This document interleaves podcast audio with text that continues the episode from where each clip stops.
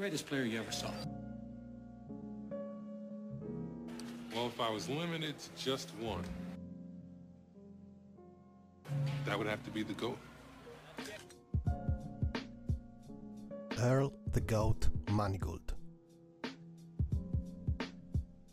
Caduta e rinascita di una leggenda.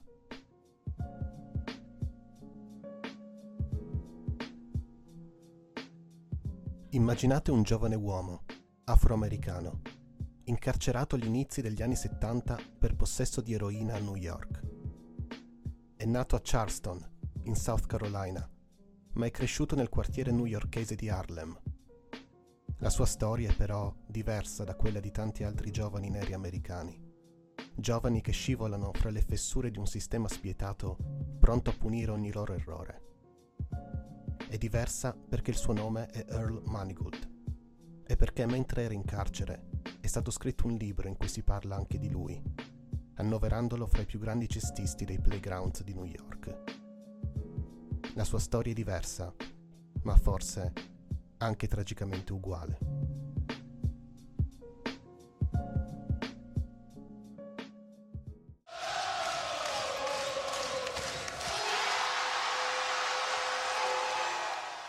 Il sogno americano è un concetto tanto semplice da capire quanto difficile da realizzare. Il mito del self-made man e l'idea che chiunque possa farcela attraverso il duro lavoro permeano quasi ogni aspetto dell'immaginario collettivo degli Stati Uniti. Il mondo del basket non è un'eccezione. Il sogno proibito di ogni ragazzino che calchi l'asfalto dei campetti di strada è quello un giorno di raggiungere il college e poi forse la NBA, l'unico ed esclusivo campionato professionistico di basket statunitense. Il basket giocato nei playgrounds è un gioco duro, fisico, in cui prevale il talento individuale in cui c'è in palio molto più che la vittoria di una partita. La folla muta e senza nome di chi non è riuscita a fare il grande salto è immensa. Tuttavia, alle volte qualcuno emerge, qualcuno dal talento immenso e dall'atletismo esplosivo, in grado di cambiare il volto del gioco. Alle volte il suo nome è Lew Alcindor, altre volte è Earl Manigold.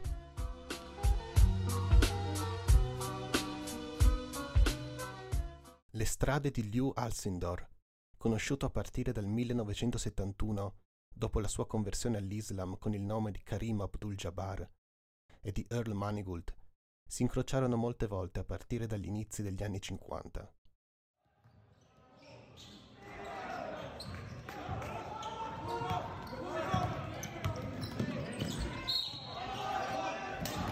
Io ed Earl ci trovavamo il sabato mattina e giocavamo parecchie partite di basket 3 contro 3, nei campetti o dovunque si giocassero le partite davvero importanti. Earl era più un giocatore di strada di quanto fossi io, dunque non ha mai ricevuto lo stesso tipo di riconoscimento mediatico che ho avuto io quando andavo al liceo. Ma la gente che conosceva davvero il gioco riconosceva che Earl sapeva giocare. Ha rivelato lo stesso Jabbar in un'intervista del 2010.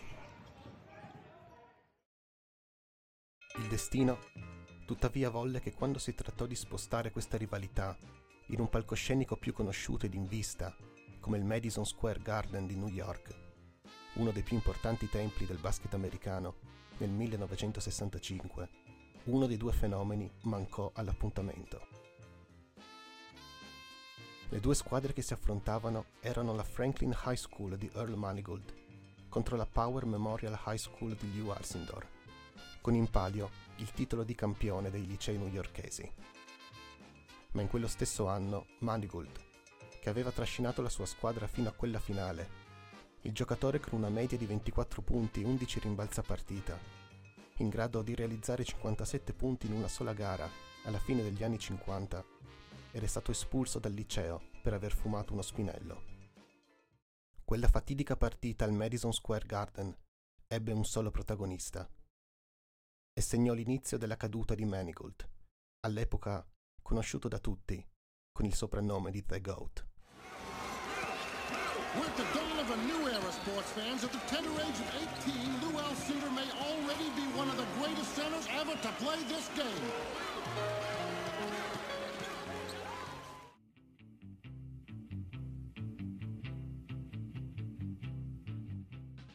Ci sono storie contrastanti riguardo all'origine di quel soprannome. C'è chi dice che Goat fosse una storpiatura del suo cognome, Manigold. Altri sostengono che la gente lo chiamasse The Goat, la capra, per via del suo comportamento riservato e silenzioso. Ma la versione più conosciuta, quella che è rimasta fino ai giorni nostri, vuole che GOAT non sia altro che l'acronimo inglese di Greatest of All Time, il più grande di tutti i tempi.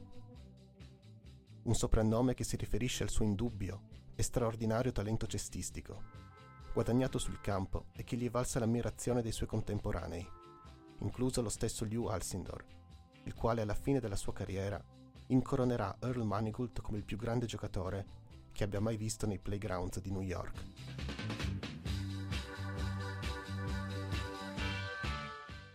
Il basket negli Stati Uniti è più di un semplice sport. Anche tralasciando l'enorme macchina affaristica dell'NBA, l'altrettanto importante campionato collegiale americano, la NCAA, che fornisce ogni anno alle squadre professionistiche giovani e freschi talenti appena laureati, anche dimenticando il giro di sponsorizzazioni che accompagna gli atleti più famosi e ammirati, il basket, inteso nella purezza del suo gioco, è quasi una religione. Costituisce spesso una via di scampo e di rivalsa per chi deve vivere nella povertà, affrontare ogni giorno la violenza di strada o istituzionalizzata e cercare di mantenere una famiglia anche in condizioni proibitive.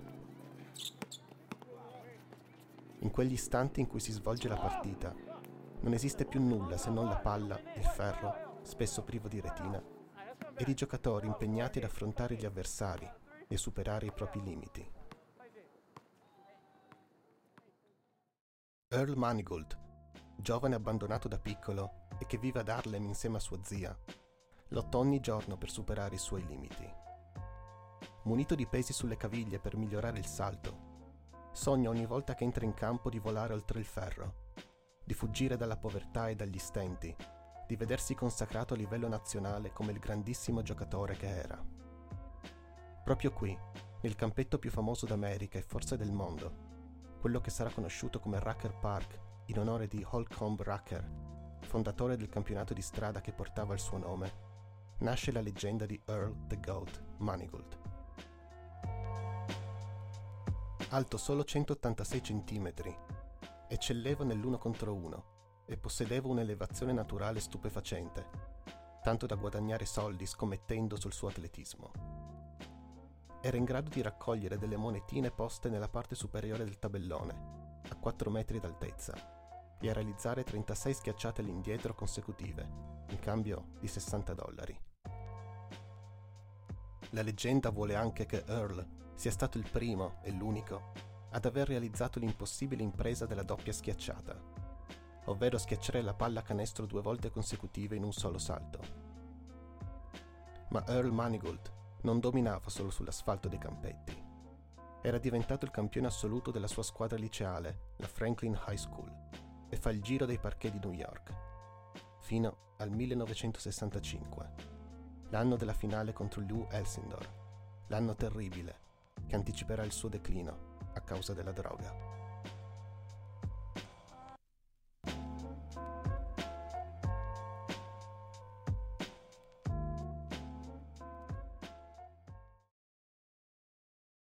Non possiamo sapere con esattezza che cosa spinse Earl Manigault verso l'eroina. Dopo un periodo trascorso in un liceo privato della Carolina del Nord, mandato lì proprio dallo stesso Holcomb Rucker, scopritore di tanti talenti cestistici e amico di tanti ragazzi ad Harlem che trovavano nei tornei da lui organizzati un rifugio dal disagio della strada e un'alternativa alla droga, Manigault torna a New York, nella sua Harlem.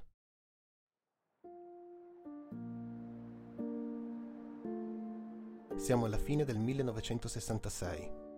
La guerra in Vietnam continua ad imperversare e le strade di Harlem pullulano di reduci e spacciatori di emarginati e poveri, i rifiuti di una società che avrebbe qualche anno più tardi, sotto la presidenza di Richard Nixon, dichiarato una spietata guerra alla droga, che continua ancora oggi, senza ancora nessun vincitore, ma con innumerevoli vittime.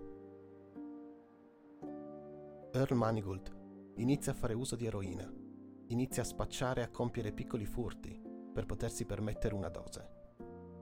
Fino al 1969, quando viene arrestato all'età di 25 anni. Sembra la fine della sua vita, sicuramente della sua carriera nel mondo del basket. Ma fuori dal carcere il mondo va avanti. E la leggenda di Earl the Goat Manigault si diffonde ancora di più, grazie ad un libro scritto dal giornalista Pete Axtham, intitolato The City Game, ufficialmente la storia dei New York Knicks, ma in realtà anche uno spaccato della vita cestistica dei campetti newyorkesi. In quel libro Earl Manigault viene menzionato insieme ai più grandi.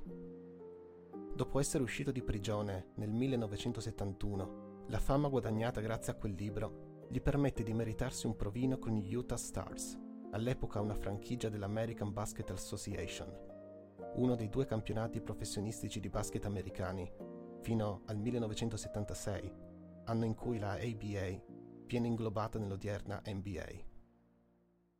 Tuttavia, Manigault non è più il giocatore di un tempo. Ha ormai perso la sua elevazione, il suo atletismo. Del resto, il talento è un dono che va coltivato per non vederlo svanire.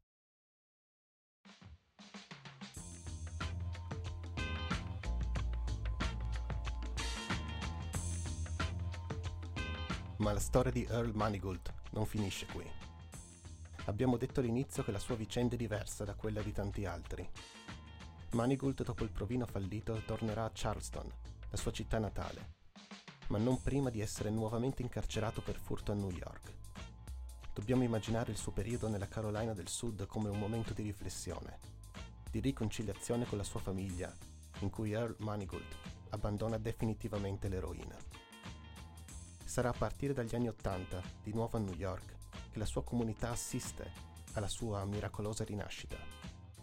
Manigault segue le orme del suo mentore Holcomb Rucker e comincia ad organizzare un torneo di basket ad Harlem per ragazzi, chiamato Walk Away from Drugs.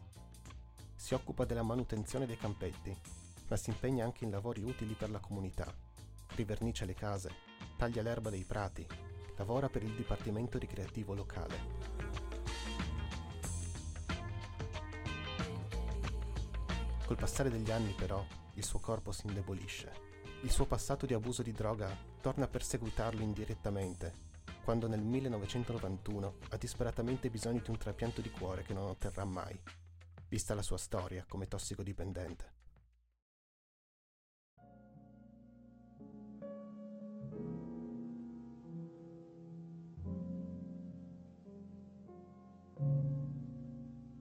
La storia di Earl the Goat Manigault è una storia americana come tutte le leggende, il suo nome gli sopravviverà anche dopo la morte, avvenuta nel 1998.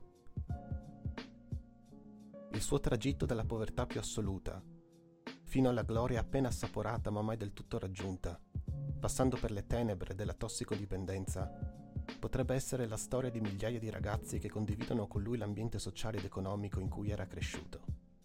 Non potremmo mai sapere se ce l'avrebbe davvero fatta nel mondo dei professionisti. Può darsi che la droga sia stato solo uno dei tanti ostacoli che ha dovuto affrontare, uno dei tanti pesi che, come quelli che si metteva alle caviglie, impedirono di spiccare il volo completamente.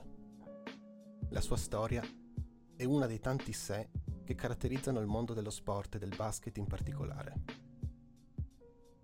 Un grande talento soffocato da circostanze avverse e quasi imbattibili, differenza dei suoi avversari sul campo da gioco che lui poteva superare spezzando loro le caviglie, sopportando i duri colpi dei difensori, prendendo la palla tra le mani e saltando sopra tutti fino al ferro, con la folla che acclama il suo nome, il nome del più grande che loro avessero mai visto giocare.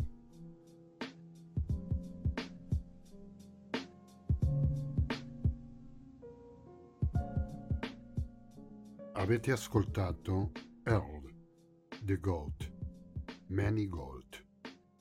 Caduta e rinascita di una leggenda. Una produzione di Radio Fragola Gorizia. Cooperativa sociale La Colina a cura di Alessandro Caligaro con la cooperazione di Assugi.